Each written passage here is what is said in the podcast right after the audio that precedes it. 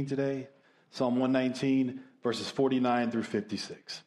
Psalm 119, 49 through 56 says, Remember your word to your servant, for you have given me hope. My comfort in my suffering is this your promise preserves my life. The arrogant mock me unmercifully, but I do not turn from your law. I remember, Lord, your ancient laws, and I find comfort in them. Indignation grips me because of the wicked who have forsaken your law. Your decrees are the theme of my song wherever I lodge. In the night, Lord, I remember your name that I may keep your law. This has been my practice. I obey your precepts. so, yeah, technology is great till it doesn't work. but we see through, uh, we've been reading through Psalm 119, and we see through, the, through this psalm that obeying God's law is a good thing. It's not a bad thing. People act like the law is, is some, somehow bad, but the law is good. It's through God's laws that we, we are blessed and we live the type of life that He's created us to live. And in, in obeying His laws, there's, there's a great blessing. So this is just a reminder that as we uh, come into this Easter season, we celebrate the uh, resurrection of the Lord Jesus. It's because of what He did for us that we're able to, to, to keep His laws and, and live the kind of life that Jesus died so that we could live it. So that's what we're going to we're going to worship the Lord today. But first, let's uh, pray the Lord's prayer together. Our Father, who art in heaven, hallowed be Thy name. Thy kingdom come, Thy will be done on earth as it is in heaven. Give us this day our daily bread, and forgive us our trespasses, as we forgive those who trespass against us. And lead us not into temptation, but deliver us from evil. For Thine is the kingdom and the power and the glory forever and ever. Amen. Let's worship the Lord together.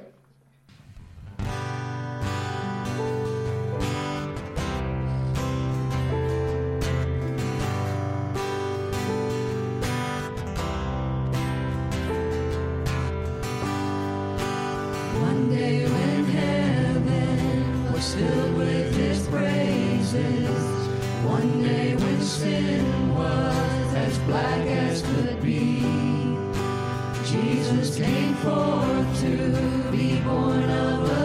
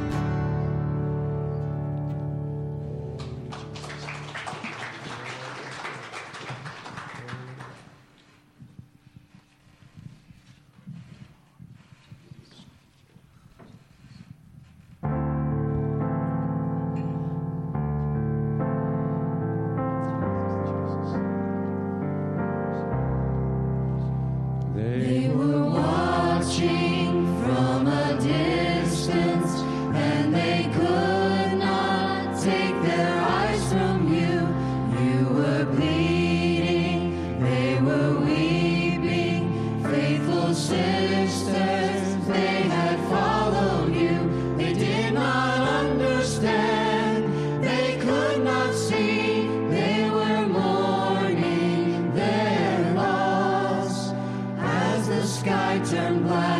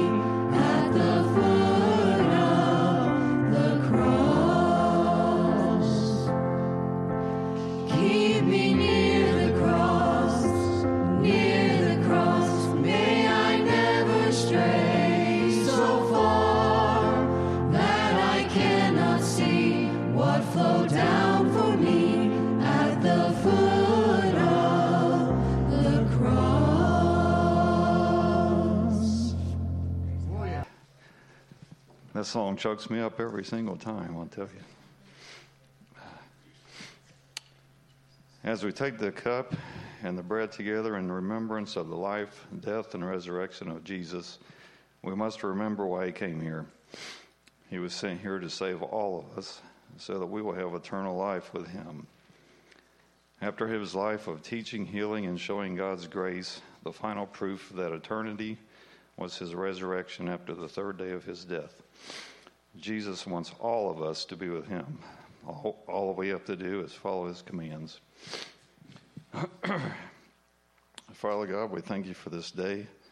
And I pray for all of us for boldness to speak words of wisdom to draw others to your kingdom.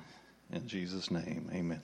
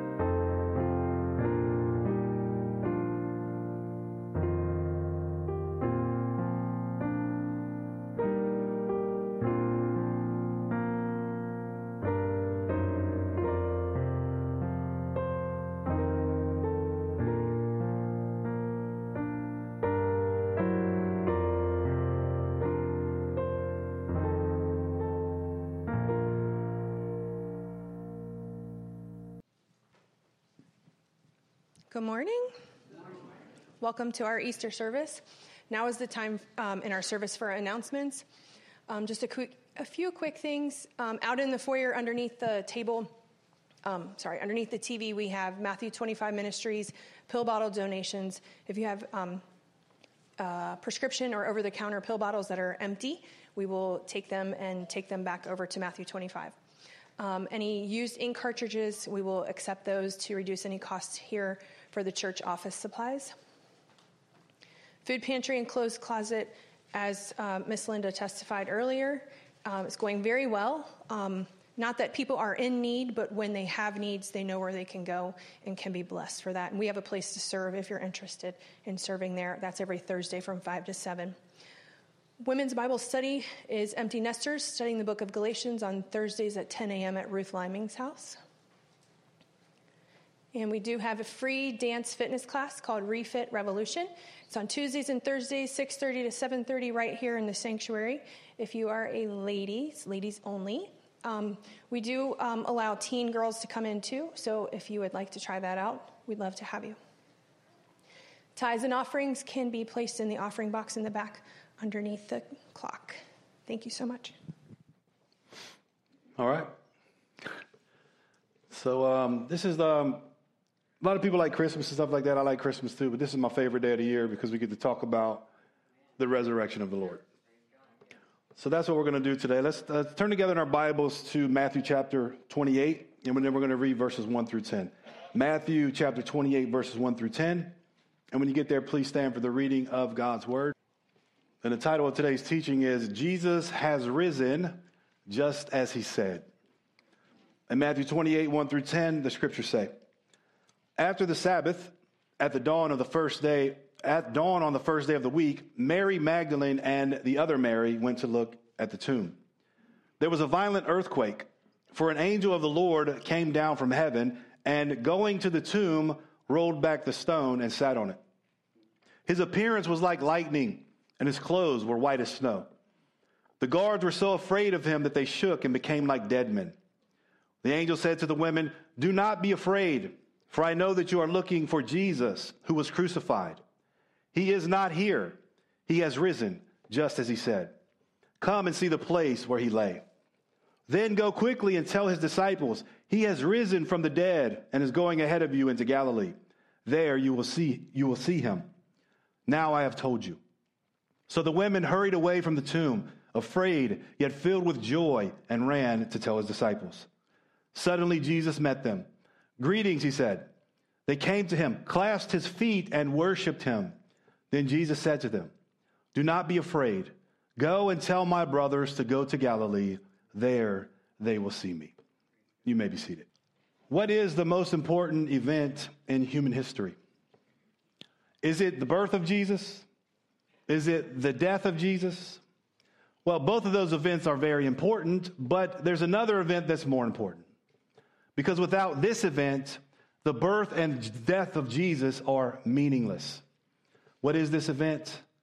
What's the event we celebrate here today? The resurrection of Jesus from the dead. The resurrection of Jesus is the most important event in human history because the resurrection of Jesus gives the birth and death of Jesus their importance. See, if Jesus didn't rise from the grave, then he was just another man, and all of this whole thing is pointless.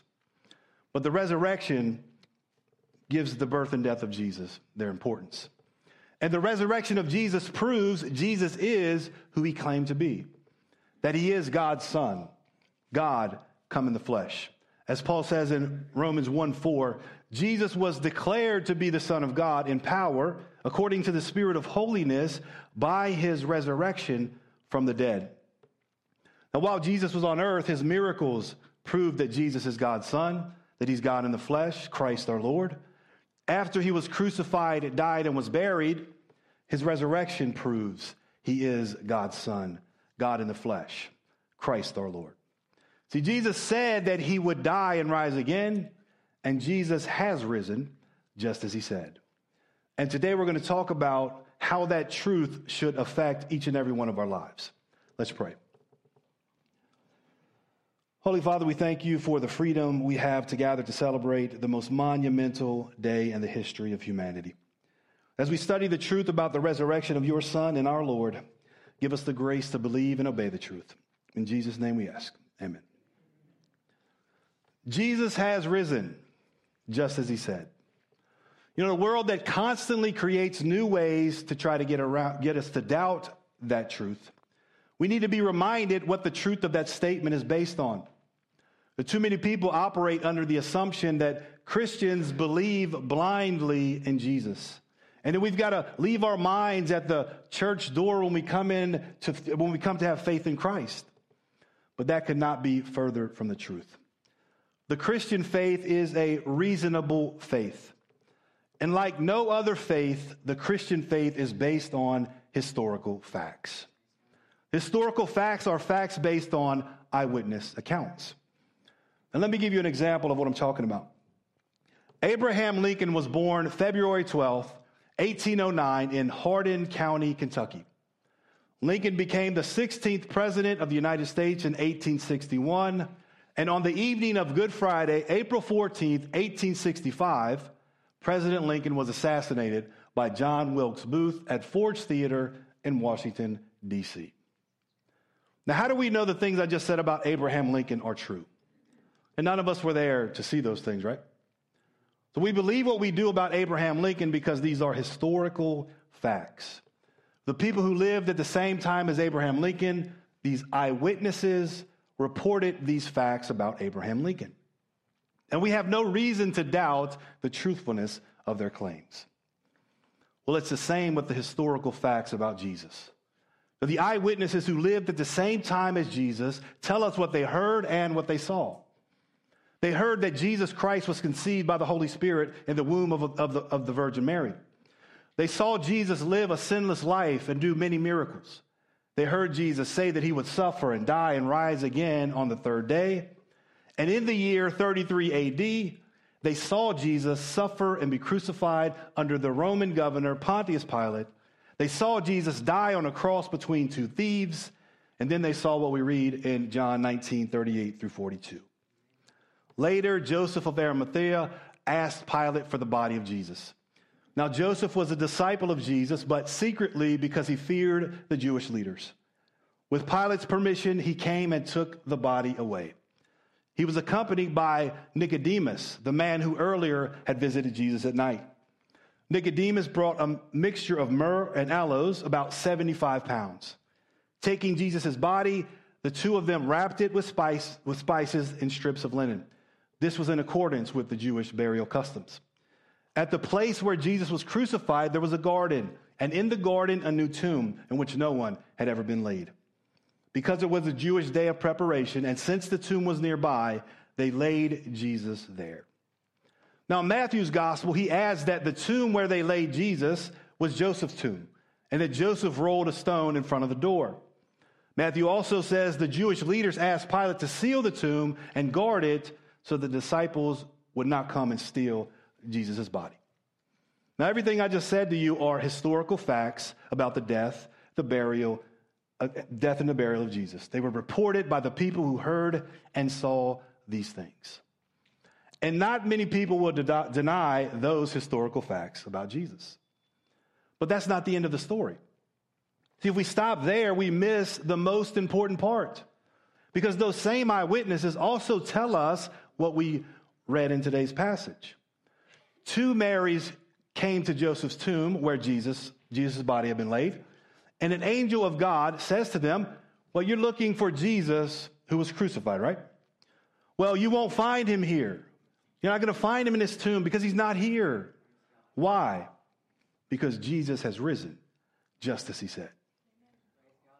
And then the angels and the angel invites these women to look at the evidence. They could come and see the place where Jesus lay. Come and see that the tomb is empty. And today, God still invites us to view the evidence, to come and see that the tomb is empty. Come and see that Jesus has risen, just as he said. And we look at the evidence by looking at the historical facts in the writings of the eyewitnesses who recorded these facts. You know, just because so many of the facts about Jesus involve the miraculous, that does not make them any less historically factual. This is where people run into a problem. They can't explain it, so they say, oh, this couldn't have happened. We'll take everything else they said, but we don't take that as a fact. It's all historical facts. The historical facts surrounding Jesus' resurrection are validated by many reliable eyewitnesses. People who saw Jesus crucified, who saw Jesus die, who saw Jesus was buried, and then saw Jesus after his resurrection. And at least one reason we know these eyewitnesses are, witnesses are reliable is because they put their money where their mouth is and they were willing to die for what they were saying about Jesus. They willingly experienced some of the most brutal tortures and deaths imaginable because they believed and taught that Jesus is the Son of God, our Lord and our Savior, as he claimed to be and as his resurrection proved him to be. Now, many people die for something they believe to be true, right? Some drink killer Kool Aid, others fly Boeings into buildings, others blow themselves up with bombs for things that they think are true. And maybe, just maybe, we could find some insane people who are willing to die for something they know is a lie. But it's very unreasonable to believe that the 12 apostles and many others endured cruel tortures and even agonizing deaths for something that they knew was a lie. And if Jesus did not rise from the grave, well, then all those early eyewitnesses suffered, and some of them died for something that they knew was a lie. Because they were in a position to know for certain whether what they were saying and what they believed about Jesus was true or not. They claim that Jesus rose from the grave. They claim that they saw him, that they talked with him after he rose from the grave. Now, either that's true or it's not. And if none of that is true, then all of them suffered and died for something they knew was a lie. Totally unreasonable, right? But the fact is, those early eyewitnesses did not suffer and die for a lie. They accepted terrible treatment and even death because they were absolutely certain Jesus has risen from the grave, just as he said. And they were certain of this because, as Luke writes in Acts 1 3, after his suffering, Jesus presented himself to them and gave many convincing proofs that he was alive. He appeared to them over a period of 40 days and spoke about the kingdom of God. So, after his death and resurrection, Jesus presented himself alive to the apostles and to others day after day over a period of 40 days. And Jesus gave them many convincing proofs. And I want you to notice that word. He proved to them, gave them overwhelming evidence that he is alive. Now, Paul talks about these appearances of the risen Jesus in 1 Corinthians 15 1 through 8. Paul writes this Now, brothers and sisters, I want to remind you of the gospel I preached to you, which you received and on which you have taken your stand. By this gospel you are saved, if you hold firmly to the word I preached to you, otherwise you have believed in vain. For what I received, I passed on to you as of first importance that Christ died for our sins according to the scriptures, that he was buried, that he was raised on the third day according to the scriptures and that he appeared to Cephas. Cephas is Peter, by the way. He appeared to Peter and then to the 12. After that, he appeared to more than 500 of the brothers and sisters at the same time, most of whom are still living, though some have fallen asleep. And what Paul's saying here is you can go check, check out what I'm saying to you on this. These people are still alive. You can go get the evidence for yourself. Go talk to the eyewitnesses. Paul goes on to say, Then he appeared to James, then to all the apostles, and last of all, he appeared to me also. So after his resurrection, the risen Jesus appeared on many occasions to many people, and he appeared to hundreds of people at the same time. And in all these appearances, Jesus gave many convincing proofs that he is alive. He talked with people, walked with people, ate real food with people, showed people the scars in his hands and his feet and his side, told them to touch him and to see that he was real flesh and bones. And these appearances were enough to convince even doubting Thomas that Jesus is who he claimed to be our Lord, our God, our Savior. the proof, the evidence that Jesus rose from the dead is so overwhelming that to reject this truth, well, you've got to rewrite history. And sadly, you'll find no shortage of men and women these days who are willing to do just that. And they sell a lot of books and they deceive a lot of people. But listen to this if they were honest with the real historical facts about Jesus and if they did not try to explain away what was clearly written by those who were eyewitnesses of his life, well, then they and also we are forced to come to one conclusion Jesus of Nazareth suffered, died, and was buried, and on the third day he rose again. Jesus has risen just as he said. So if you don't remember anything else I say today, remember this. This is truth, right? The historical faith of Christianity is based on the firm foundation of the well established historical fact that Jesus has risen from the grave. And by rising from the grave, Jesus proved he is the Son of God. He's God in the flesh. And since Jesus proved he is the Son of God, well, that means that we can trust everything else that Jesus said. Everything he said about God the Father, about himself, about the apostles, about his church, about the truth, about life and death and the world to come. And because Jesus has proven he is the Son of God by his resurrection, well, we can also trust that his purpose for coming will be accomplished in all who trust and obey him. So, what was the purpose for Christ coming? Well, Paul tells us in 2 Corinthians 5 17 through 19. He says, If anyone is in Christ, the new creation has come. The old has gone, the new is here. All this is from God who reconciled us to himself through Christ and gave us the ministry of reconciliation. That God was reconciling the world to himself in Christ, not counting people's sins against them. And he has committed to us the message of reconciliation. The message of Christianity is a message of reconciliation. Jesus came on a rescue mission to redeem and remake humanity so that we could be reconciled or brought back into fellowship with God through our union with the Lord Jesus Christ. And to do that, Jesus united his divine nature with our human nature when the Son of God was incarnated. Jesus was conceived by the Holy Spirit and born of a virgin and became a divine human being. Jesus lived a sinless life as a divine human being. Jesus suffered and died as a divine human being. Jesus rose again as a divine human being. And Jesus ascended into heaven as a divine human being. And there is now and forever will be a divine human being seated at the right hand of God the Father. And humanity, listen to this humanity is now and forever will be united to God in the God man, Jesus Christ. The God's Son did all that to save humanity from slavery to sin, which includes every destructive addiction that ruins our lives, to save us from slavery to Satan, which includes all his lies and schemes that keep us from God, to save us from death and the grave, because the Son of God trampled down death by his death and conquered the grave by his resurrection.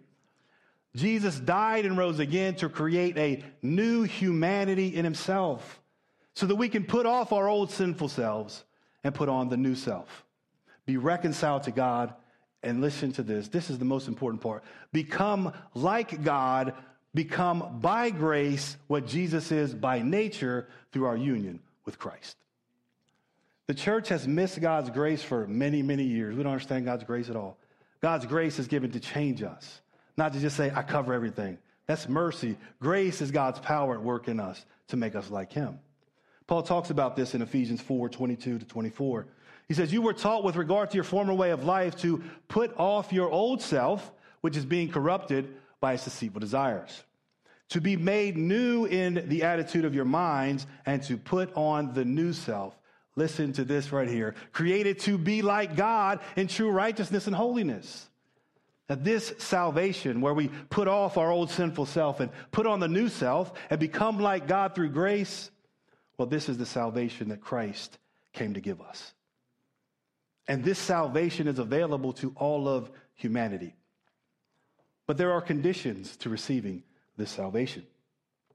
You know, too many people talk as if there are no conditions, as if Jesus just did it all and Jesus expects nothing at all from all of us. We just kind of coast along as he drags us into heaven many times against our will, right? Jesus did it all, none for you to do. But there are definite conditions to receiving the salvation Jesus came to bring us. What are those conditions? Well, let's look at how the Apostle Peter answers that question in Acts chapter 2. Now, the scene is Jerusalem on the day of Pentecost. This is 50 days after the first resurrection Sunday. Jesus has ascended into heaven and has just poured out the gift of the Holy Spirit on God's people. This resulted in a mighty rushing wind and tongues of fire being given to God's people, and they were speaking in other languages as the Holy Spirit enabled them. And a large crowd of Jewish people from all over the world, they gather to see what's happening. Peter stands up with the other 11 apostles and preaches the gospel to the crowd. The gist of his message is this You and your rulers killed Jesus by having him crucified. But this was all a part of God's plan to save you. God raised Jesus from the dead, and his resurrection proves that Jesus is Israel's king, that Jesus is your king. He's the Messiah, the Son of the living God. He's our Lord and our Savior. And this Jesus is the one through whom God promised to bring salvation to the world. Now, when the people believed this truth about Jesus, they were cut to the heart. And they asked, What should we do? How should we respond now that we believe Jesus is our Lord and our Savior? And in Acts 2:38, Peter tells them how to respond. Peter says, "Repent and be baptized every one of you in the name of Jesus Christ for the forgiveness of your sins, and you will receive the gift of the Holy Spirit." The promise is for you and your children and for all who are far off, for all whom the Lord our God will call. And in verse 40, Luke continues with many other words. He warned them and he pleaded with them save yourselves from this corrupt generation. Those who accepted his message were baptized, and about 3,000 were added to their number that day. So in Peter's message, we see three conditions to receiving the salvation Jesus came to bring us. First, we must believe that Jesus is the Messiah, the Son of the living God, our Lord and our Savior. And God has made this very easy for us to believe this because the truth of the resurrection proves that Jesus is who he claimed to be. And when we believe this truth about Jesus, God expects us to respond by meeting a second condition. We must repent. And what this means is we abandon one way of living, living in sin and darkness. We abandon that lifestyle and we, re- we surrender ourselves to Jesus our Lord and our Savior. We commit to live a new life where we obey everything that Jesus commands us. And our first act of obedience, our first step in abandoning our old sinful life and living a new life, well, that's the third condition to salvation. We must have our old sinful self buried with Christ in baptism so that we can rise to live a new life. And when the waters of baptism, God's grace is at work. God unites us with Christ and applies the death and the burial and the resurrection of Christ to us. In the waters of baptism, we're born again through water and the Spirit, and we become a part of Christ's body. In the waters of baptism, we're transferred out of the kingdom of darkness and brought into the kingdom of light, where we're empowered to live like Jesus through the gift of the Holy Spirit. That's how we begin our life with Christ. That's how we begin a relationship with God. That's the beginning of salvation. But there's much more to salvation than the beginning. Too many of us get caught in that as well. We're stuck at the beginning, we don't do anything after that. But Jesus gives us a fourth condition we must meet to be saved. We must remain in a relationship with Jesus by obeying his commands. As Jesus says in John 15, 1 through 10, I am the true vine, my Father is the gardener. He cuts off every branch in me that bears no fruit, while every branch that does bear fruit, he prunes so that it will be even more fruitful. You are already clean because of the word I have spoken to you. Remain in me as I also remain in you. No branch can bear fruit by itself, it must remain in the vine. Neither can you bear fruit unless you remain in me. I am the vine, you are the branches. If you remain in me and I in you, you will bear much fruit. Apart from me, you can do nothing. If you do not remain in me, you are like a branch that is thrown away and withers. Such branches are picked up, thrown into the fire, and burned. If you remain in me and my words remain in you, ask whatever you wish, and it will be done for you. This is to my Father's glory, that you bear much fruit, showing yourselves to be my disciples. As the Father has loved me, so have I loved you. Now remain in my love. If you keep my commands, you will remain in my love, just as I have kept my Father's commands and remain in his love. So Jesus likens our relationship with him to that of branches on a vine. Just as a branch cannot have life or bear fruit without staying attached to the vine, well, neither can we have life or bear fruit apart from a close and continuous relationship with Jesus. Jesus is the life giving vine all of us must get attached to and stay attached to if we're going to be saved and have fellowship with God. And Jesus was incarnated, he suffered, he died, and rose again so that we can have this relationship with, him, with, with, with God. And this relationship is not that of a harsh master ruling with a heavy hand over servants. Instead, it's a joyous relationship with the one who is our loving Lord, the one who cares for us and patiently teaches us to do what he commands so that we can become like him. And as we do what Jesus commands, well, we produce the fruit of a godly life. We're transformed. We become more and more like Jesus through God's grace at work within us. Now, some begin this transformation. They meet the first three conditions of salvation. They become a branch on the vine and they get attached to Jesus. They believe in Jesus, repent of their sins, are baptized, and receive the Holy Spirit. But they don't continue in a close and continuous relationship with Jesus. So they don't become like Jesus by continually obeying his commands. And Jesus says branches like this are cut off from him by the Father. They're thrown away, they wither, and eventually they will be thrown into the fire. And it doesn't take much imagination to understand what Jesus is trying to say there, right? So it's not enough to get attached to Jesus. We've got to stay attached to Jesus and keep allowing God the Father to prune away everything from us that is unchristlike until we're completely conformed to Christ's image. And that can only happen if we remain in a close and continuous relationship with Jesus. So, how do we do that? How do we remain in this relationship? Well, we remain in this relationship by remaining in the love of Jesus. And how do we remain in the love of Jesus? Well, Jesus said we remain in his love by keeping his commandments. We hear a lot today about the love languages, right? All these different love. Well, Jesus' love language is obedience. That's, that's his love language. That's how you show Jesus that you love him. You obey his commandments. So, as we close, this is why the event we celebrate today is so important. Since Jesus has, uh, has risen just as he said, well, he's proven he is the Son of God the Son of the living God. He's our Lord, He's our Savior. And we can trust Him to do what He came to the earth to do. Jesus came to save us from our, from our sins, from Satan, and from death, to reconcile us to God and make us like God by grace through a close and continuous relationship with Jesus. And that salvation is available to all who will believe in the Lord Jesus Christ, turn away from a sinful life, be baptized into Christ, and remain in Christ by obeying his commands.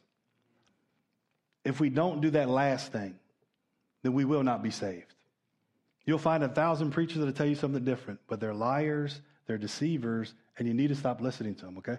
You have to remain in Jesus, and you have to obey his commands in order to finally be saved. See, all of that is possible because Jesus has risen just as he said. Let's all stand for prayer. Lord, we thank you for sending your son to this earth to become like us, so that through our union with Him, we can become like you.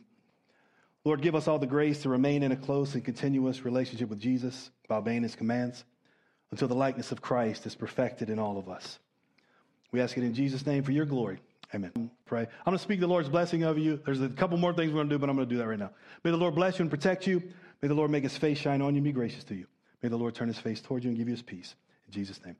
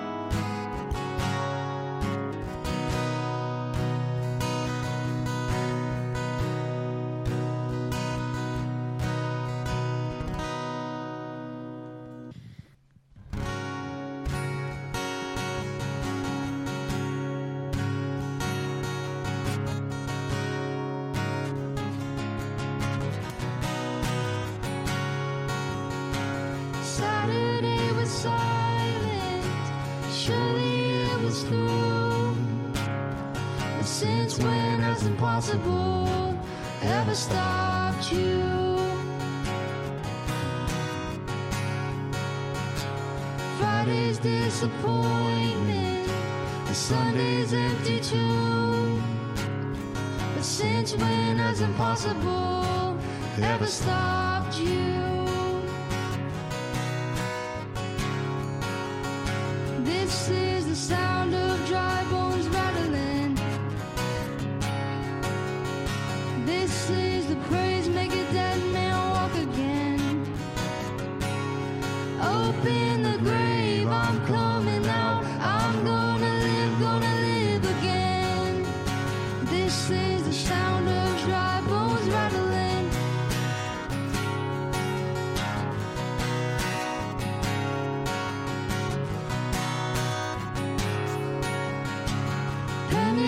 Pentecostal fire, stirring something new.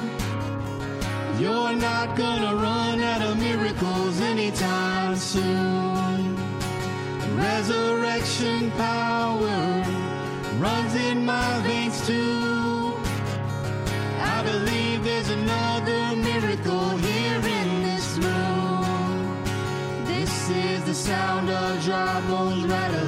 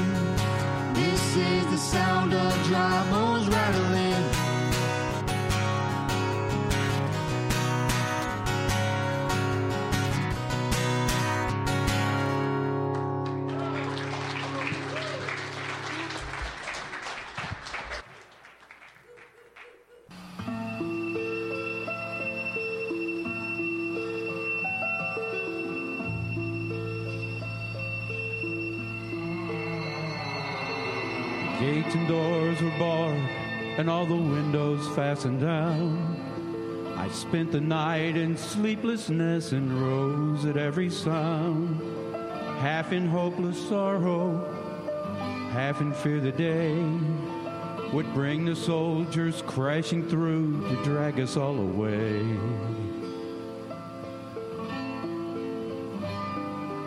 Early in the morning, I heard something at the wall. The gate began to rattle, and a voice began to call. I hurried to the window and looked down into the street, expecting swords and torches and the sound of the soldiers' feet. There was no one there but Mary. I went down to let her in. John was there beside me as she told us where she'd been. She said they'd moved him in the night and none of us knows where. The stone's been rolled away. Now his body isn't there. We both ran toward the garden. Then John ran on ahead. We found the tomb and the empty stone just the way that Mary said. The winding sheet they'd wrapped him in was just an empty shell. How or where they'd taken him was more than I could tell. Something strange had happened here, but just what I did not know.